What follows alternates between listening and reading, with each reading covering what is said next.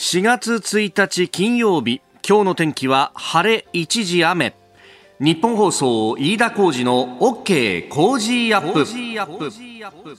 朝6時を過ぎました。おはようございます。ニッポン放送アナウンサーの飯田浩司です。おはようございます。ニッポン放送アナウンサーの新行市佳です。ニッポン放送飯田浩司の OK コージーアップ。この後8時まで生放送です。えー、4月1日新年度ね、えー、今日から新規一点という方もいらっしゃるかもしれませんし、生活変わるぞと。ね、えー、いう方もいらっしゃるかもしれませんが、この OK 工事アップは、えー、5年目に入ると、はい、はい、えー、いうことでありまして、ええー、5年間ですね、この私と新業アナウンサーのコンビで、えー、お送りしております。えー、はい、いつもご愛顧いただきまして本当ありがとうございます。よろしくお願いします。えー、私だ1981年生まれの40歳、今年41になると、数えだと42になるんで今年は厄年だということで、えー、あります。まああの子供一人と妻一人という感じでやってるんですが、ね。あの、厄年というと、まあ、あの、厄払いに行ってとかね、いろんなこと思うわけですけど、ある、その、あるというか、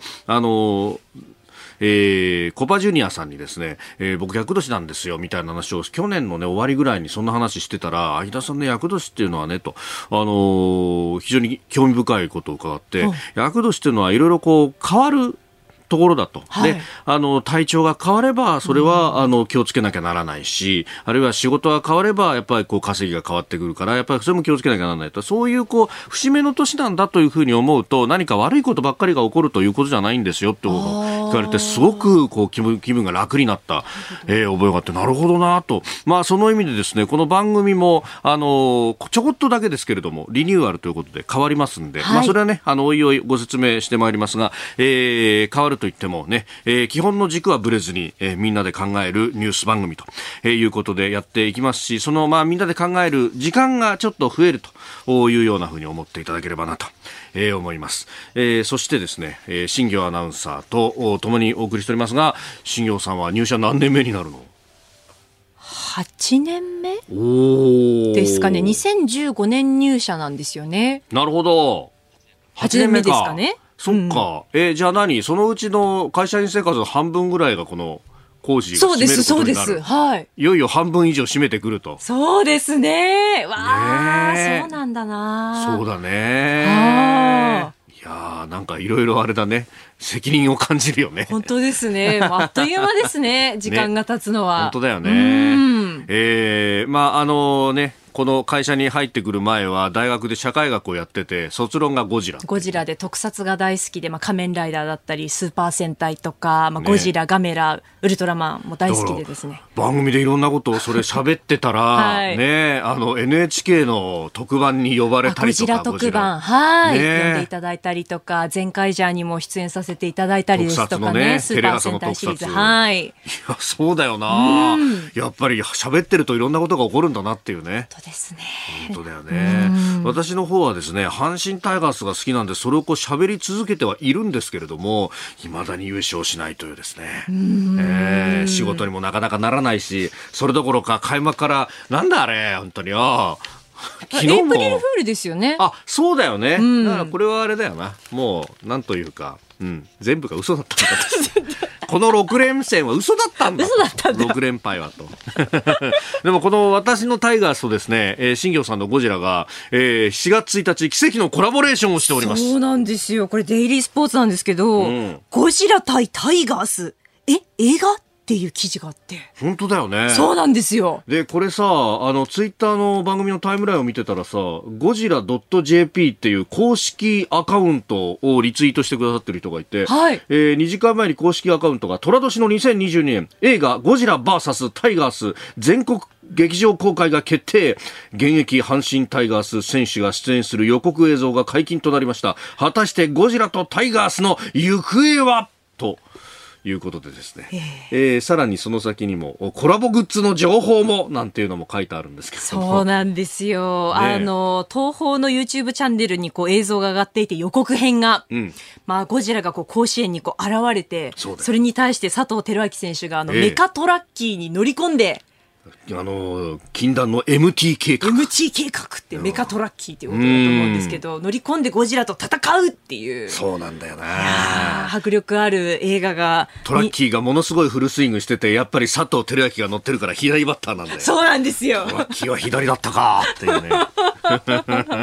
2022年劇場公開決定ドーンって出てるんですが。ええ、ただ、ハッシュタグにはエイプリルフールってちゃんとついてますんで。はい、ええ、いやー、あの、虎年だしね。まあ、こういうことをこうやるっていうのは、まあ、ちょっとまだタイガース余裕があるぞと。ね。そうですね。まだまだここから諦めてないぞと。うん、ね。いや、これはね、相当な覚悟を持ってですね、東方と阪神タイガースが、表に出したぞと。まあなんならばですね、いろんなことを言われがちですよ。そりゃ、で、しかもこれがオールスターキャストで、えええー、梅野選手がいて、大山選手がいて、近本、そして、えー、佐藤輝明というですね、もうあの、虎の主力たちを余すところなく出しているというあたりからもですね、こう、やはりいろんなことは言われるだろうということも覚悟の上で、阪神はこれを出してきているという、この心意気はよしと。ね、えー、あの、ここまでやれるぐらいの覚悟があるんだから、タイガースはね、今日から、今日から、今日からなんといっても伝統の一戦ですからね。伝統の一戦ですよ、巨人戦ですよ。巨人戦3連戦ですが、ここからですよ。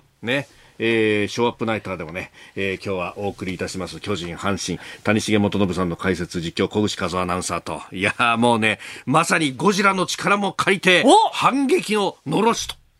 いうことですよ、これは。ということで、今年度も一つよろしくお願いいたします。します。から元気を出して今日からも行きましょう。あなたの声を届けますリスナーズオピニオン。この傾向ジアップはリスナーのあなた、コメンテーター、私、田新業アナウンサー、番組スタッフみんなで作り上げるニュース番組です。えぜひメールやツイッターでご意見お寄せください。あの、メールやツイッターでですね、えー、慰めメールやツイッターもいっぱいいただいております。ひろゆきさん、横浜市金沢区の方、ゴジラと戦って、まあそこで勝ってるからいいんじゃないの？という、これは励ましになるのか。あとは昨日の敗戦を見てですね、えー、今日は会社に来ないんじゃないかということを、ね、みんな心配してましたよね。ありがとうございます。えーちゃんと一応来ますよ。よかったです。今日入社式の司会ですからね、井田さん。バカにしてた。頼みますよ。新入生にエールを送るんですよ、井田さんが。エール送ってほしいよ、逆に。送ってる場合じゃねえよって言って。さて、えー、そうは言っても仕事をするんだぞというね。そうですね。ここはちゃんと、えー、えー、見せとかなきゃいけない、ね、やっておかないと。はい、えー、今朝のコメンテーターは国際政治学者で慶應義塾大学教授の神保健さんです。この後6時半過ぎからご登場。まずは教育未来創造会議について、えー、そして今日から始まる新コーナーニュース7時またぎ。6時 ,6 時50分過ぎから7時をまたいでたっぷりお送りいたします、えー、アメリカバイデン大統領とウクライナのゼレンスキー大統領電話会談と、まあ、ウクライナ情勢についていろいろ聞いていきましょう、えー、そして7時10分過ぎおはようニュースネットワークのゾーンはアメリカ過去最大の石油備蓄放出へというニュース。それから中国と EU が今日オンラインで首脳会談開催へというニュースも入ってきております、えー、さらにはニュースキーワードのゾーン7時30分頃ですが不法占拠、えー、2022年度版の外交青書で北方領土について、えー、現在ロシアに不法占拠されていると明記がありました、えー、それからスクープアップのゾーンでは林芳正外務大臣ポーランド派遣決定ということで、まあ、これ古川法務大臣がね、えー、コロナの濃厚接触者と認定されたということを受けての措置ということですが日程は変えずに林さんが行くということになっています。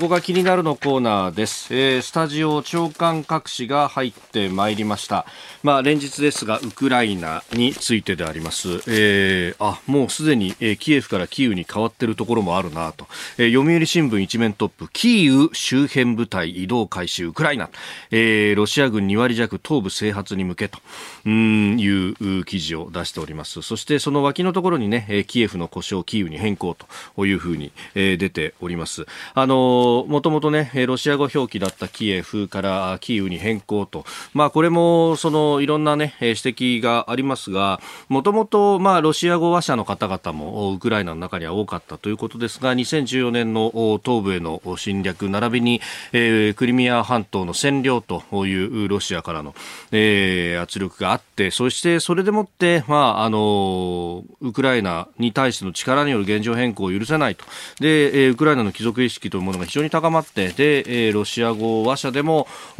キエフっていう表記よりはキーウの方がいいよねっていうのもまあ、地元の人たちがそうやって使い出したというところもあるというところですが、うんまああのねえー、変更になったということであります。えーまあ、あの先ほど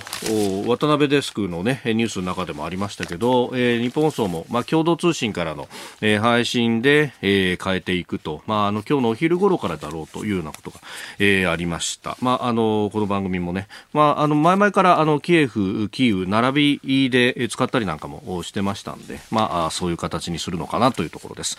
えー、それからあの朝日新聞はプーチン氏に誤った情報と米英、側近ら怖くて真実言えず。これも、まあ、昨日ねすで、にもう一報があってそして、えー、ここでも取り上げておりましたけれども。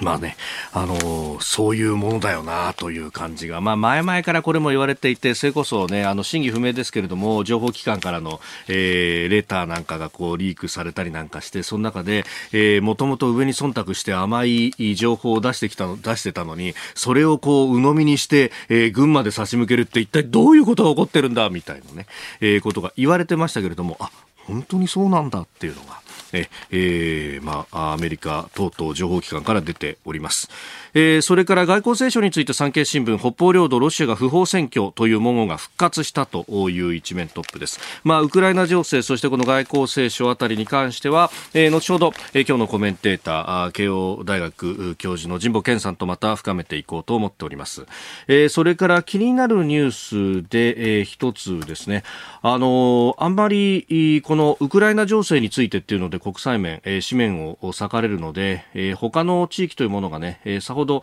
大きく扱われることがなくなってきていますけれども東アジアにとっては非常にこれも気になるなというのが中国がですね、えー、ソロモン諸島との間で安保協定を結んだというニュースが、えー、昨日入ってまいりました、えー、南太平洋の島国ソロモン諸島と二国間の安全保障協定に基本合意したと発表したということであります。でこれですねあの中身というものが、まあ、具体的な内容は公表されていないんですがその草案がインターネット上に流出したというようなことがあって、で、えそれによるとですね、えソロモン側が社会秩序の維持などのために中国に軍や警察の派遣を要請できると。えー、また、あの、ソロモン諸島で中国の人や、人員の安全や主要な事業を守るため中国の部隊が利用できるとも記したと。あの、ここの港もね、自由に使えるんじゃないかみたいな話まで出てきております。で、このソロモン諸島というとですね、まあ、あの、先の大戦においても激戦地になったところでありますが、えー、地政学的にこう見るとですね、えー、オーストラリア、ニュージーランドが南にあって、そしてそことですね、ハワイのあたりと線を引っ張ると、ちょうどその真ん中にあるのがソロモン諸島ということで、えー、ここを中国が取ることによって、えー、米豪の連携というものが分断されるという意味でも非常に大きいと。で、また第一列島線、第二列島線の外側にも友好国がいるということになると、えー、その辺で、まあ日本だとか台湾だとかフィリピンだとかという国々を挟み撃ちにすることだってできるぞというようなですね、えー、ここも結構重要なところが、えー、今回取られているぞというのは、まあこれもともとオーストラリア、ニュージーランドはずっと反対をしてきた、えー、この協定に対してわけでありますが、小さいけれどもこれ大きいニュースなんじゃないかなと思って取り上げました。ここが気になるでした。この時間からコメンテーターの方々ご登場です、えー、今朝は国際政治学者で慶應義塾大学教授の神保健さんです。おはようございます。おはようございます。よろしくお願いします。よろしくお願いします。えー、4月1日今日から新年度とね、うえー、いうことで忙しい中ありがとうございます。新規って頑張っていきたいですね。よろしくお願いします。でまああのウクライナ情勢等々ね、えー、後ほどまたじっくりとお伺いしますがまずは、えー、大学に関わるところで、えー今週の30日ですからね、えー、おとといですか、えー、政府の教育未来創造会議というものが行われまして、学部の再編などを促す具体策だとか、あるいはあの出世払い型の奨学金の創設などなどというところのアイデアが出てきたということです。これ、まあ、コロナもあって大学の環境っていうのもいろいろ変わってますか？そうですね。あのこの教育育未来創造会議自体は、はい、あのメメンバーが結構斬新でであの SFC にもあの来ているヤフーのあたかさんとかあはい、あと女優の伊藤舞子さん、ええ、今の、え、確か早稲田の博士課程で老化学研究っていうのをされていてあの非常に斬新な研究されてるらしいんですけれども、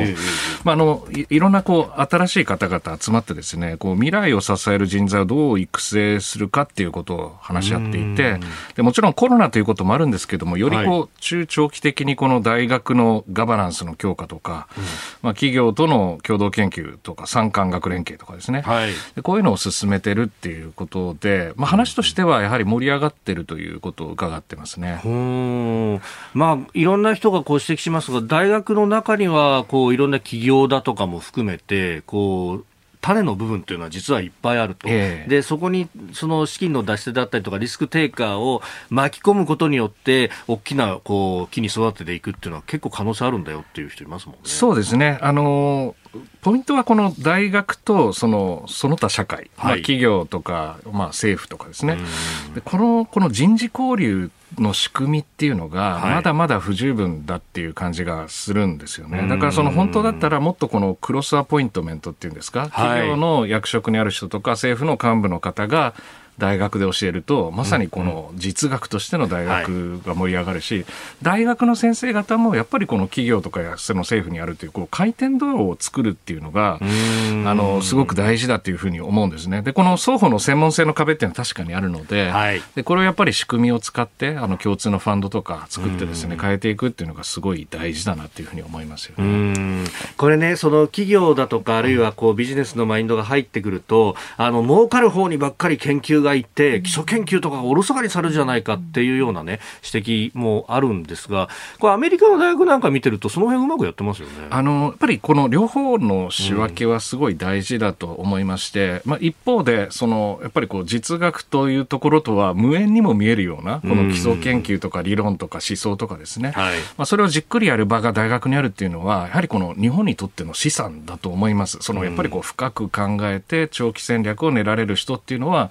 ぱりそういう思考実験を繰り返してきた人って結構あるんだと思うんですね。他方でそれが社会から隔絶された人材をどんどん生んでしまうと、はい、まあ大学は一体何やってるんだっていうことになるので、そこの接続を生んでいくっていうのは、これ両方やるっていうのが大事だと思いますね。うん。なんか結構こう稼ぐ部門でガンガン稼いで、そのお金で基礎研究をしっかりやるみたいなのを、大学もファンドとしてやってるんだみたいなの、聞いたことがありますね。まあ、やはりその大学の財政的な実、はい、なんていうかね、体力っていうのはすごい大事で、やっぱりアメリカのハーバードとかイェールとか、いわゆるエンダウメントという基金を使って、それを運用して、その余裕のあるお金でいろんなプロジェクトをすると。で、そこにこう、特に成果が出なくてもいいから5年間研究してねっていう余裕が生まれるんですけど、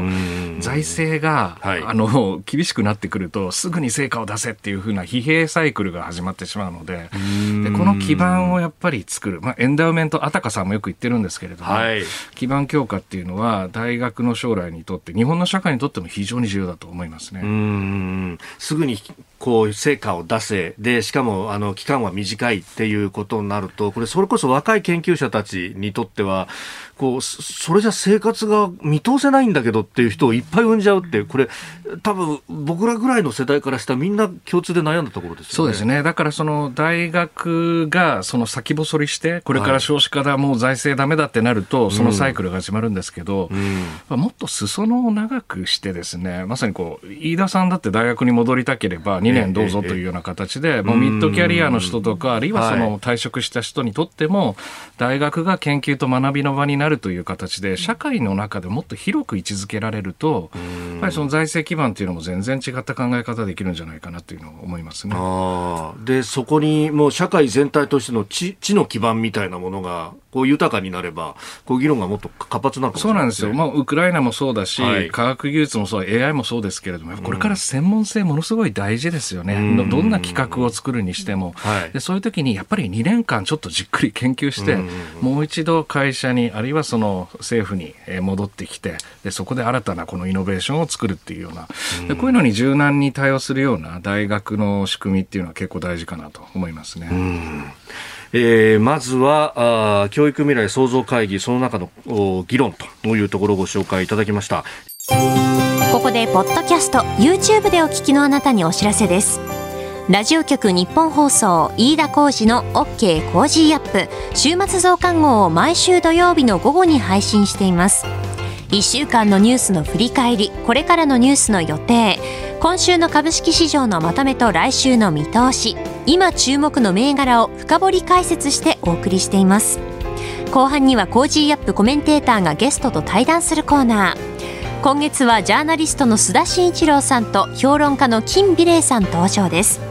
台湾中国など東アジア情勢を中心としたテーマでお届けします。週末もぜひチェックしてください。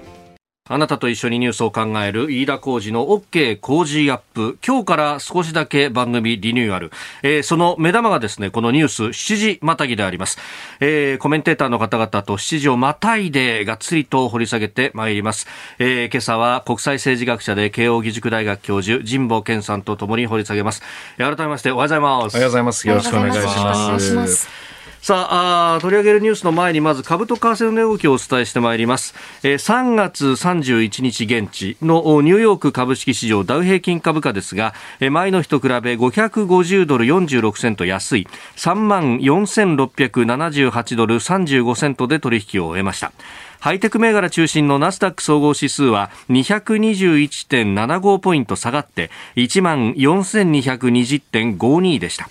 一方円相場は1ドル121円70銭付近で取引されております。ではまずこちらのニュースです。アメリカのバイデン大統領とウクライナのゼレンスキー大統領が電話会談。アメリカのバイデン大統領は3月30日ウクライナのゼレンスキー大統領とおよそ1時間にわたって電話会談しました。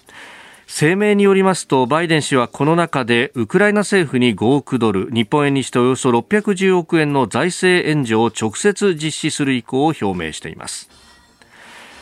え、これに先立つ形で停戦に対しての協議があり、そして、え、この米ウの首脳電話会談があったという流れでありますが、さあ、一連のこのウクライナの情勢、えー、ジモさん、どうご覧になってますか？まずあの、バイデン大統領とゼレンスキー大統領の会談では、はい、まあ、主にこれ、ウクライナ政府に対する財政支援、えー、ということで、でこのウクライナ政府ももう1か月を超える戦争を続けていて、はい、まあ、戦争の戦費とかもともとあった生産機能が完全に停止して、はい、まあ、産業は破壊されて、まあ、数百万人の国民があの出てしまったということで。経済損失はもう莫大なわけですよね。はい、で、この3日ほど前に、スビリデンコ第一副首相という方がいらっしゃるんですけれども、はい、まあ、これまでに被ったウクライナの経済損失っていうことで、70兆円っていうふうに試算してるんですね。まあ、いろんな試算の見方っていうのはあると思うんですけど、とにかく莫大だと。で、当然これは本来ロシアがえー、後々戦後賠償、はい、をすべきだと私は思いますけれども、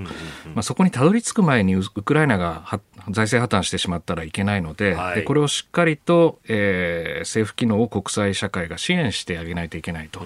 でこの一環だということがあのポイントだというふうに思いますね。まあ、これ、ウクライナ側は、もう現金ももちろんですけれども、あの装備品だとか、まあ、あの兵器の提供というのは、まあ、一貫して求めているところですよね。そうですね、ですからさまざまな、えー、財政だけではなくて、えー、装備に対する支援と、あとやっぱり避難民ということでいうと、はい、やはり隣国であるポーランドですけれども、まあ、これからあの林大臣も行かれるんですけれども、はい、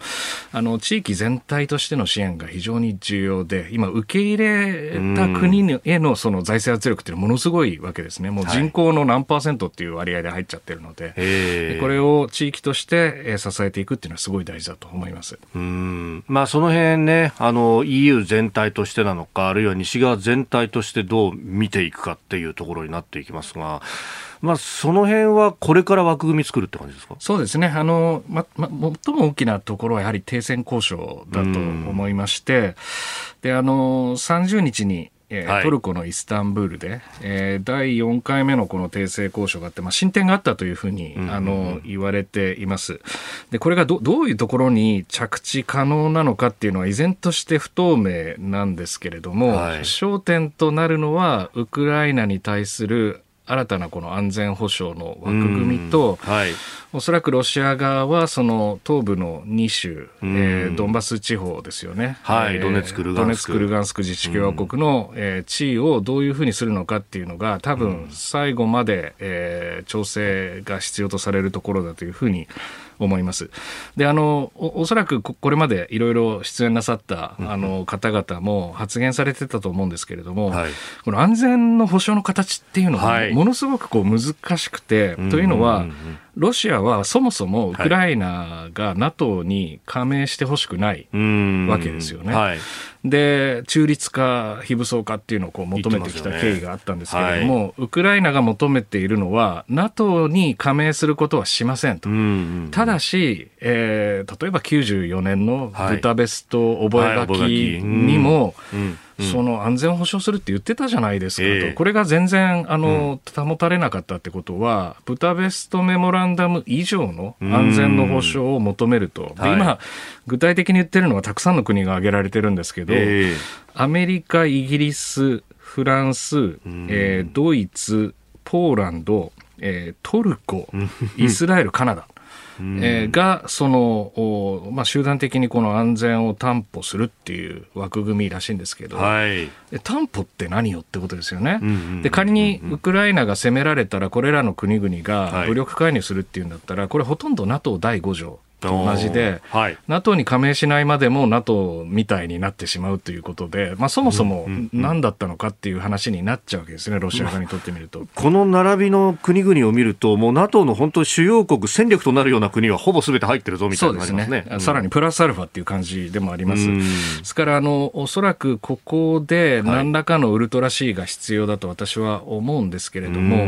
まあ、あの場合によってはですね、これはそのいわゆるこの台湾関係法ではないですけれども、そのこれ今挙げたような国々の国内法及び国内約束として、うん、えー、そのあのウクライナに対する安全を支援するという枠組みを作って、その他の介入に関しては曖昧にするっていうのが一つの方式かなと思いますね。なるほど。さあニュース7時またぎウクライナ情勢についてでありますがこのウクライナの安全の保障について、えー、一つのアイディアとして、まあ、国際的なその条約であるとか同盟関係というのではなく一つのヒントとして台湾関係法というキーワードを指示の前の段階でお出しいただきました。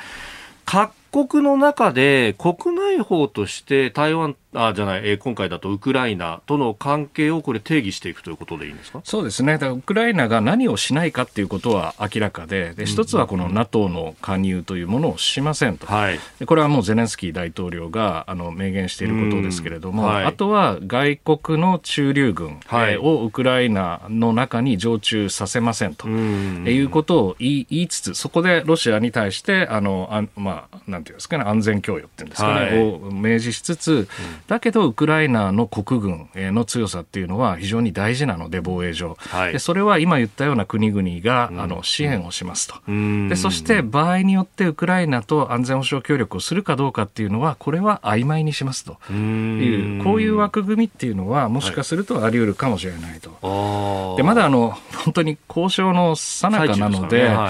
あまりこう予断を申し上げるのはあのよくないことかもしれないんですけれども、まあ、ロシアとしてのあのどういうこう落ち着きどころを探すかっていうことに関しては一つのこの、はい、えー、知的エクササイズとしては考えておくべきかなと思いますね、うん、でこの台湾関係法に絡んでのところで、まあ、戦略的曖昧性と話が出ましたけれども要するに守るか守らないかわからないぞでも守る枠組みはあるぞっていう、えー、形でこれのその信頼性とか抑止的な効果がアメリカの国内でそういえばウクライナ情勢が弾ける前っていうのは議論されてましたよね。あの特に軍関係者などがこれだとやらないかもしれないなというふうに中国が思って出てくるかもしれないじゃないかともっと明確にコミットメントすべきだというような議論がありましたがその辺はどうなんですか？あのそれはあのあるんだと思います。ただあの今回に関してはもうあらかじめバイデン大統領はそのウクライナにはアメリカの地上軍を派遣はしないというところから議論はスタートしたので、でそのしないというラインの下側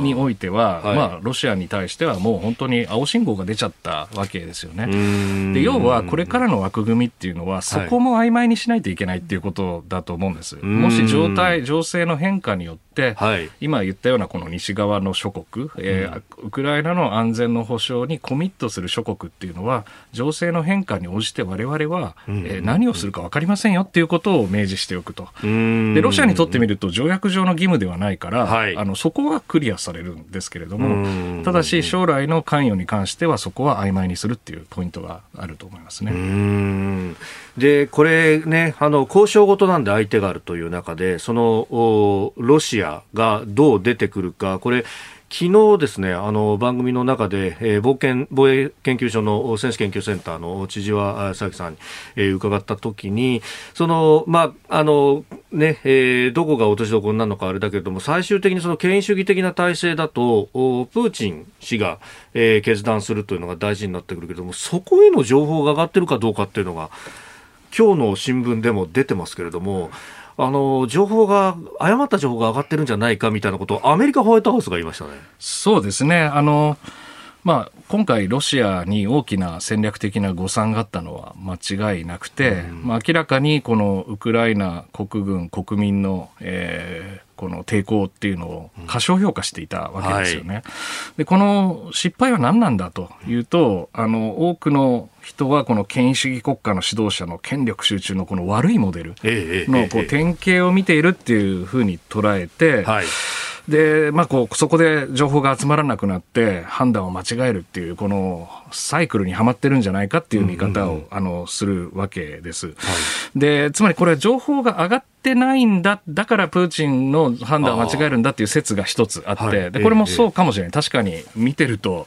あんな長いテーブルに座らせてですね、そうですね。つまり、こう、側近を寄せ付けないような情報空間、あるいはその戦争の前には一人一人に発言させて、あの、その発言者を貶めるような発言をするような、あの緊迫の空間の中で、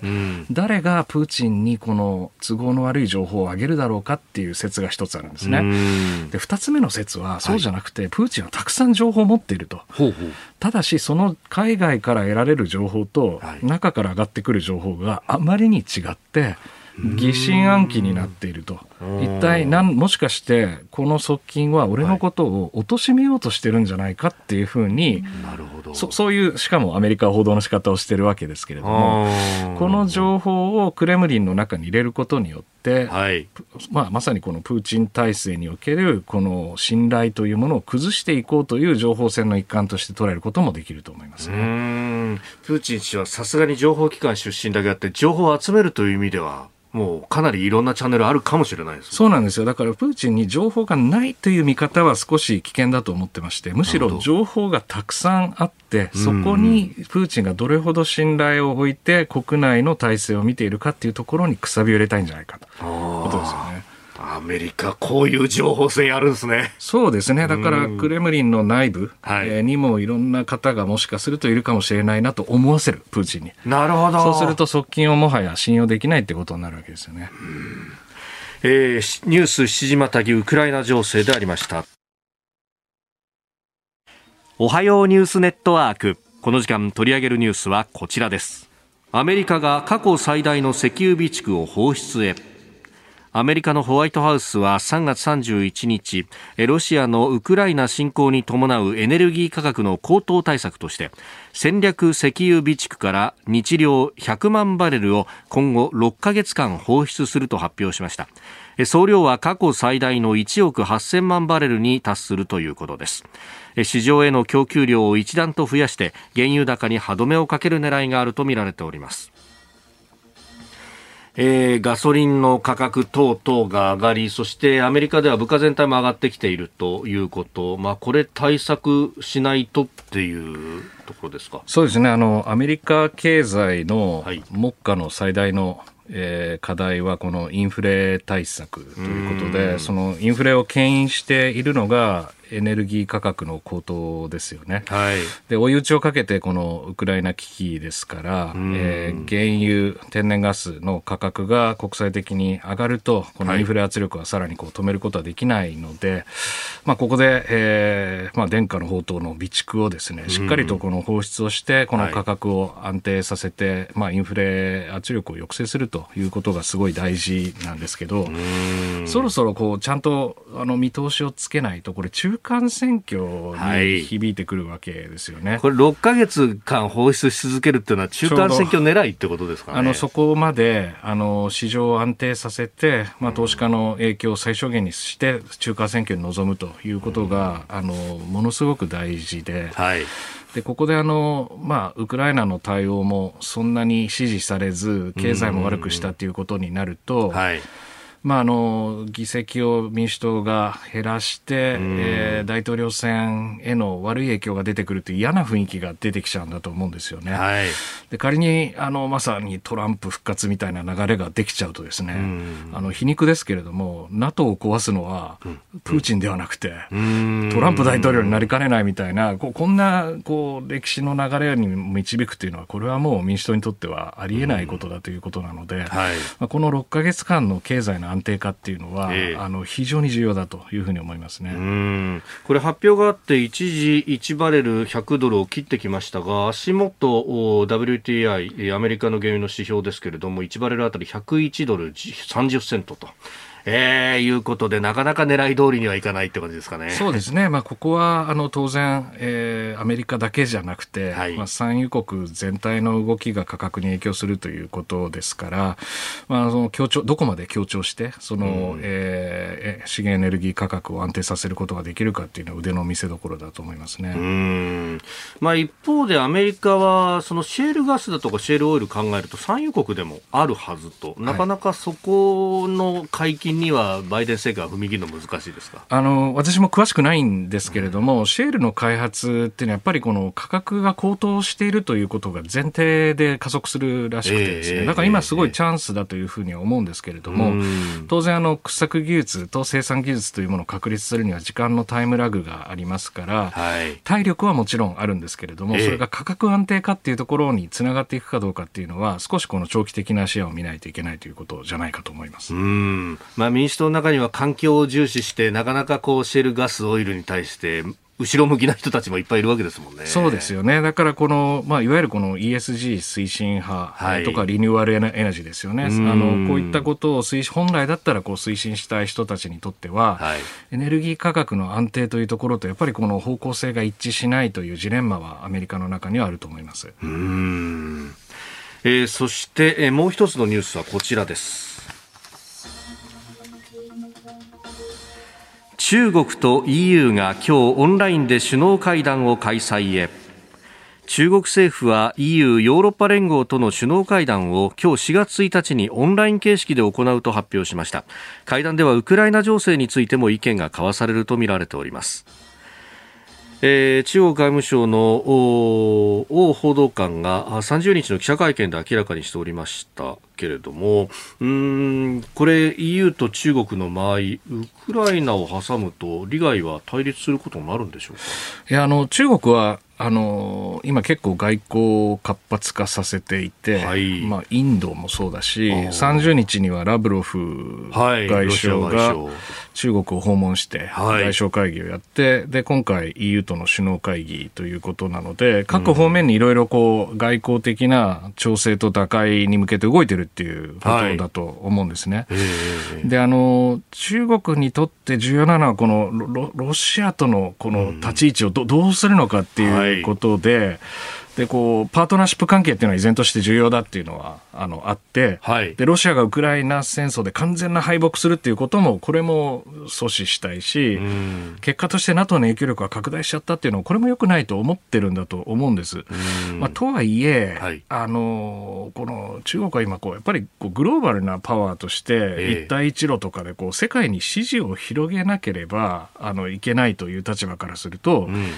ロシアを全面的に支持するっていうのはこれはできないし、まあ、侵略っていうのはもう大迷惑なわけですよね、中国にとっても。何してくれてんの？っていう感じだ、ね、あのそういうことなんです。だからその完全な支持はできないっていうことを、汲み取ることは結構大事なポイントなんですね。中ロは完全に一致してるというふうに捉えると中国がこう持っている潜在的な役割っていうのを見逃しかねないのでだからその EU とかインドに働きかけたっていうのは、はい、そういう目線で見ていくことが大事なんですけど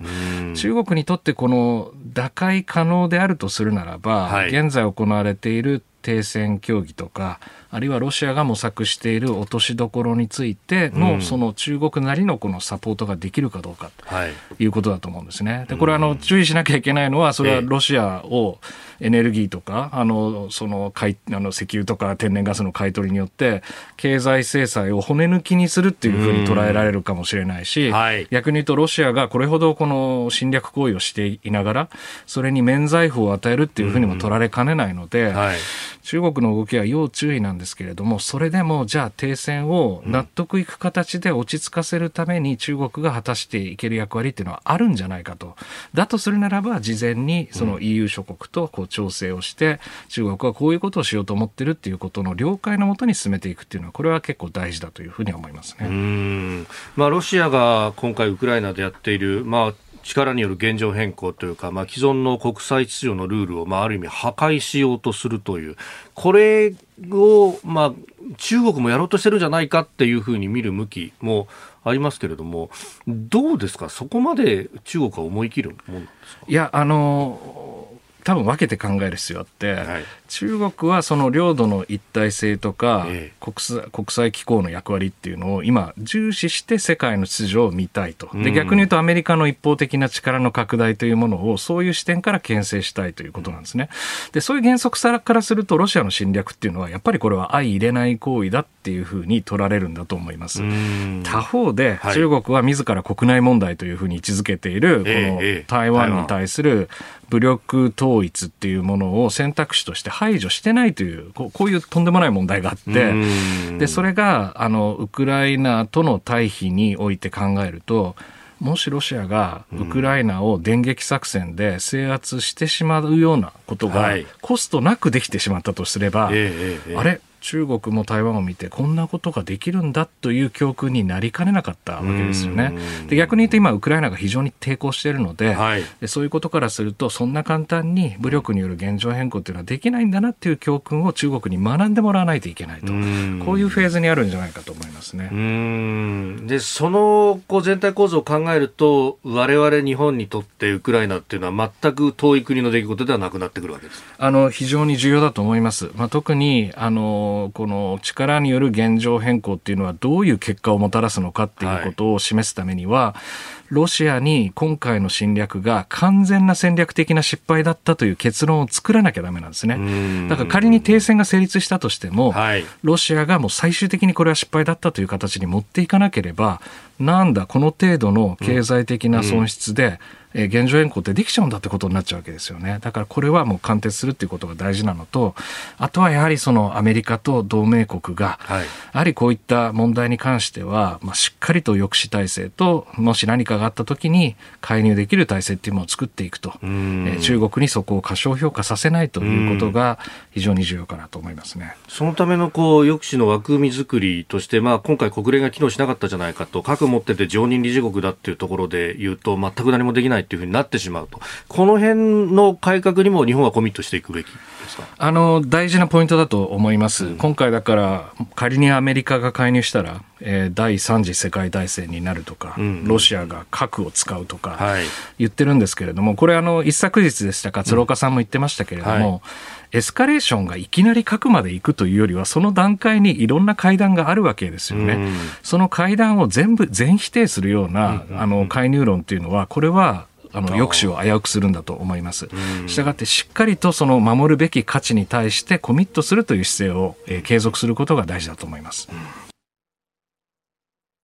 あなたと一緒に作る朝のニュース番組、飯田浩二の OK 工事アップ。今週のコメンテーターの皆さん振り返っていきます。28日月曜日評論家の宮崎哲也さん。29日火曜日参議院議員の山田太郎さん。30日水曜日番組初登場。慶応義塾大学総合政策学部准教授の鶴岡道人さん。昨日木曜日は明治大学准教授で経済学者の飯田康之さん。そして今日は国際政治学者で慶応義塾大学教授の神保健さんとお送りしています。この後のキーワードは不法選挙。そしてスクープアップのコーナーでは政府が林外務大臣のポーランドへの派遣を決定というニュースを取り上げます。はい。えー、来週のコメンテーター、4日月曜日がジャーナリスト須田慎一郎さん、5日火曜日ジャーナリスト長谷川幸宏さん、えー、6日水曜日ジャーナリスト佐々木俊直さん、えー、7日木曜日明治大学准教授経済学者、いや、あ今日からか。えー、えー、明治大学准教授経済学者飯田康之さん。そして8日金曜日は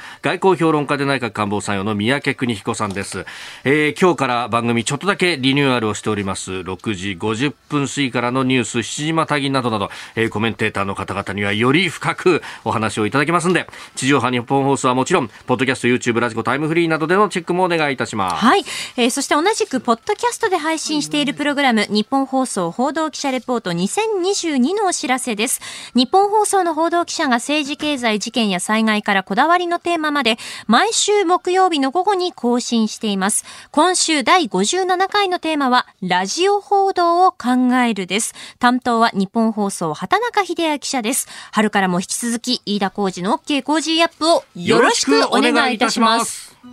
続いて教えてニュースキーワードです。不法選挙。2022年版の外交青書の原案が昨日判明しました。北方領土について日本固有の領土であるが現在ロシアに不法占拠されていると明記したとのことです。不法占拠の表現は2003年版以来日本固有の領土は2011年版以来の復活となります。不法選挙2003年以来なんですね。そうですね。あのまあ、あのこのロシアのウクライナ侵略がいかに重大だったかってことを示していると思うんですけれども、日本政府はこのロシアの暴挙には高い代償を支払わせるとか、はい、でウクライナ侵攻を侵略という非常に強い表現をえー、使って非難しているわけですよね。えー、でその後でこの日露平和条約交渉については、うん、現段階では進める環境にないという発言があって、はい、であの21日に先月ですけれども、はい、ロシア側から丁寧にですね、うんうん、この、えー、日露平和条約交渉についてはもう中断するということが、まあ、宣言されたということなので環境的にはもはやもう躊躇なく北方領土の問題についても原則論に戻ると、いうことだと思います。ですからこの、えー、日露平和条約交渉安倍、えー、総理の下で、はい、まあ、やっぱりこう非常にこう頑張って進められたということだと思うんですけれども、うん、まあ、そこでこう培われたおそらくいろいろなこの、えー、なんていうんですかねこう進めるための基盤っていうのは、うん、このウクライナ侵攻で、えー、残念ながらこう全体が崩れてしまったということだと思います。うんまあ、これ、ロシアとの、ね、向き合い方というものもかなり変えなければいけないと、それこそ今年国家安全保障戦略も改定になりますが、うん、2013年版だと、まあ、経済協力含めて、まあ、関係を作ることによって、まあ、そこまで明記はされてないですけども、中ロががっちりこう組み合うってことがないようにしようねと、で日本は中国の方に集中するんだと。いうようなニュアンスだったと思うんですが、この辺全体も変えていかなきゃいけないですいやあのまさに飯田さんおっしゃられた通りだと私は解釈していて、この国家安保戦略、今の2013年バージョンですけれども、はいロシアとの関係を全体として高めていくことは、我が国の安全保障を確保する上で極めて重要と。書いてあって、むしろこの協力を推進するパートナーとして位置づけてるわけですよね。はい、で飯田さんおっしゃられた通り、これ深読みするとなんですけれども、日本の安全保障戦略の本丸は中国で、で日本は中国とロシアを二正面で対峙するっていうことがやっぱ難しいので、厳しいので、まずは日露関係を安定化させて、その戦略資源を中国国に、えー、集中させると、はい、その結果、ロシアの経済的な利益が中国だけじゃなくて、あの日本を含めたアジアのさまざまなところに広がればですね、ロシアと中国の連携が常にあるという形ではなくて、そこにくさびを打ち込めるかもしれないと。難しい言い方をすると、この中国がロシアと常に中身に組み込めないという利益の複雑化っていうものを狙う戦略だったっていうふうに思うんですね。はい、でこの戦略の効力が、えー、あの2月24日に終わったんだと思います。ですからこうロシアに関するこれからの記述っていうのは、はい、間違いなく大幅に変更されて。えー、問題はロシアが今後躊躇なくですね、はい、えー、極東で軍事的な挑発行動を活発化させたり、えー、中ロ連携もおそらく深まっていくと思いますから、これを流れを止める手立てっていうのは、もうもはや難しいということなんですけれども、日本の安全保障戦略にとっては、当然本丸である中国は変わりませんけれども、はい、それに加えてロシアと、そしてあの核開発をしている北朝鮮、うん。はい、この三正面ということになるんだと思うんですよね。もともと三正面なんですけど、より明示的な三正面にこれからなっていくと思います。うん、そうすると、そこが変わってくると、まあ、対抗だとか中規模だとか、それこそね、あの、統合打撃力だとか、動的防衛力って、まあ、あの、南西諸島にシフトするよっていうところから、そこも変わってくるとなると、いろんなこと全体が変わりますね、これは。やはりその今、冷戦期にね、北海道にこう陸上自衛隊を貼り付けて、はい、あの大規模な部隊を置くっていう構想から、徐々にこの南西にシフトして、機動力を中心とした、あの統合防衛力に変えていくっていうんですけど、やはりこれはなかなかあの一筋縄ではいかないということになりそうです。なるほど。続いて、ここだけニューススクープアップです。この時間、最後のニュースをスクープアップ政府が林芳正外務大臣のポーランドへの派遣を決定。政府は昨日ロシアが侵攻したウクライナからの避難民支援に向けたポーランドへの閣僚派遣に関し予定していた古川法務大臣の代わりに林芳正外務大臣の派遣を決めました。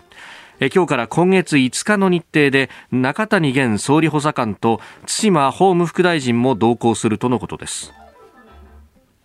人道担当補佐官もえー、動向という、まあ、これ、日本政府の姿勢みたいなもの見えますか？これあの、林大臣にとっては、はい、大変重要なウィークになるということで、そのポーランドに関しては、はい、避難民支援に向けた枠組みで、これ今もう200万人を超える避難民ですかね、ね。はい、ポーランドにいて、でポーランドのその財政圧力と、はい、えー、受け入れ体制の逼迫っていうのは、これはもう喫緊の課題なので、まさに日本が、えー、自分の力を発揮して、はい、えー、支援できる重要な領域だと思います。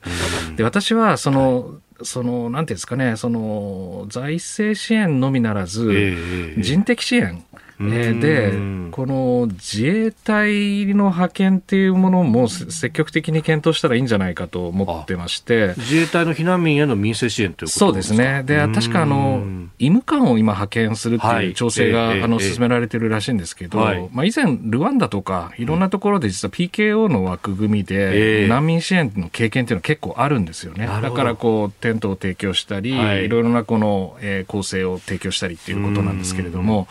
非常にこの自衛隊はそういう能力があの長けてるので、災害支援の能力とかも含めて、はい、まあ、ポーランドに入って、それを支援すると、まあ、日本のこの役割という点では、まあ、非常にいい貢献ができるんじゃないかなというふうに思いましたね。なるほど、ノウハウはすでにあるわけですもんね。そうですね。うん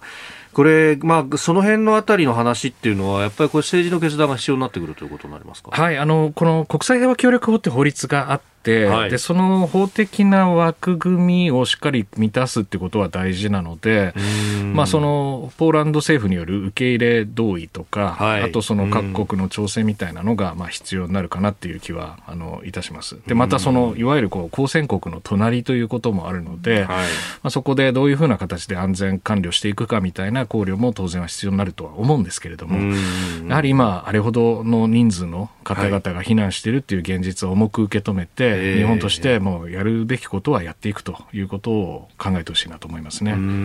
南スーダンの PKO の話があった後なかなかここまで厳しいこの国会等々での縛りが入ると、もうこれ、どこにも派遣できないんじゃないかというようなことも言われてましたけど、今回っていうのは、ある意味、力の発揮どころですか？そうですね、だからこの PKO の現代の難しさっていうのは、えー、PKO のミッション自体が複雑になっていて、はい、場合によっては危険に遭遇するかもしれないし、えー、従来想定していなかったようなさまざまな機関との連携が必要だということで、法律の立て付けとして整えたにもかかわらず、うん、実際派遣決する決政治的な決断ができないっていうジレンマの中で、PKO が今どんどん縮小して、うん、結局この自衛隊の国際的な役割っていうのが、前より減ってんじゃないかっていうことになってるわけですよね。ね PKO だとより介入的になってきている。まあ自分たちで平和を力によっても構築するっていう側面が結構出てきてると自衛隊として出づらくなってその通りです。で、しかも日本の周りは中国あれば北朝鮮もあるので、自衛隊のその本来任務として、あのやはりこの領土防衛をしていくっていうところになるんですけれども、はい、でもこれはやっぱりあの国際的な重大な危機における貢献ということで、あの難民避難民支援というのは一つ考えるべき領域じゃないかなと思いますね。そして今回、この林大臣が参加とあの派遣されるということになりました、これあの、外務大臣務めた河野太郎さんがツイッターで指摘してたんですが、えー、5日までの派遣の日程で6日に帰ってきてもう1回また NATO の会合に出席するというようなことになっていてこれ国会日程との絡みみたいなものが出てきているようですね。あの私も政治の、ね、機微はよくわからないんですけれども、うん、なぜこのなんでポーランドから、はいベルギーのブリュッセルに行くのに一旦東京を経由しなきゃいけないのか。しかも今、ロシア上空飛べないんでしょ、きっと。飛べないようですよね。だからこの、すごい迂回して、時間を使って往復をするっていう、それ外務委員会に出席するためだけっていうのは、あまりにもちょっと政治のパフォーマンスとしては、あの、悪いんじゃないかっていう気がするんですね。で、当然、あの、言い分はあると思います。民主主義のために外はい、外務委員会大事だと、大臣の出席は重要だってことあるんですけれども、でも今日本の国益を考えたときに、林大臣がこのポーランドに行って、そしてその NATO の首脳会議にいて、しっかりとその日本の役割について、あの発言をし、そしてコミットするっていうのがどれだけ大事かっていうふうには思いますよね。そのためにこの万全の日程を組んであげるっていうのが国会の役割じゃないかというふうに私自身は思います。これ新しいなと思ったのがツイッターでこう河野さんが投げたらそれにあの立憲民主党の泉さんとかが前向きにやるよっていうふうに反応しているっていうなんか昔は裏でやってた国対政治みたいなものが表に出てきてるなっていうね。そうですね。そういう調整があのスピーディーに進むっていうのはいいですけど、まあ本当に進めてほしいと思いますよね、だからこの大臣ではない代理の出席にするのか、はい、それとも大臣自身が場合によってはオンラインで、これは多分あの国会法の改定みたいなでかい話になっちゃうんだと思うんですけれども、将来的には日本外交の機動力を担保するために、はい、国会と外外交っていうものを両立させる仕組みっていうのが、まあ、これ結構昔からありますよね、うん、こういう議論って。そうですよね。何回も言ってるような気はしますけれども。それこそ河野さん外務大臣時代に外相専用機作ってくれって言った発想ってそこですもんね。えー、まあだから時間はね、うん、誰にとっても24時間しかないので、はい、で国会も大事、外交も大事だったら、うん、じゃあそれを両立させる仕組みを作ったらどうですかっていうふうに思いますよね。うん。これやっぱりね、あの、行って会って、で、その、会議、オフィシャルな会議そのものもそうだけど、その周辺での雑談みたいなところ大事になってくるんですよね。あの、特に今回の NATO の首脳会議は、はい、NATO 加盟国だけじゃなくて、日本と韓国とオーストラリア、そしてウクライナ。あクレバ外相ですかあの参加することになっているわけですね。えー、でそこでまさにこの意見を問題意識を一致させるっていうことが国際社会にとってどれほど大事かっていう、うん、それはオンラインで出ましたっていうのとは全く違う風景になるわけですよね。この特にこの NATO 首脳会議への林大臣の出席と、はい、そこで NATO 加盟国以外の国々が一致して連帯を示すっていうことの重要性っていうのはこれはあのまさに超党派で、え。えー、支援してほしいなと思いますね。うんえー、林外務大臣、ポーランドへ派遣決定というニュース、そして、NATO 外相会議についてもお話しいただきました。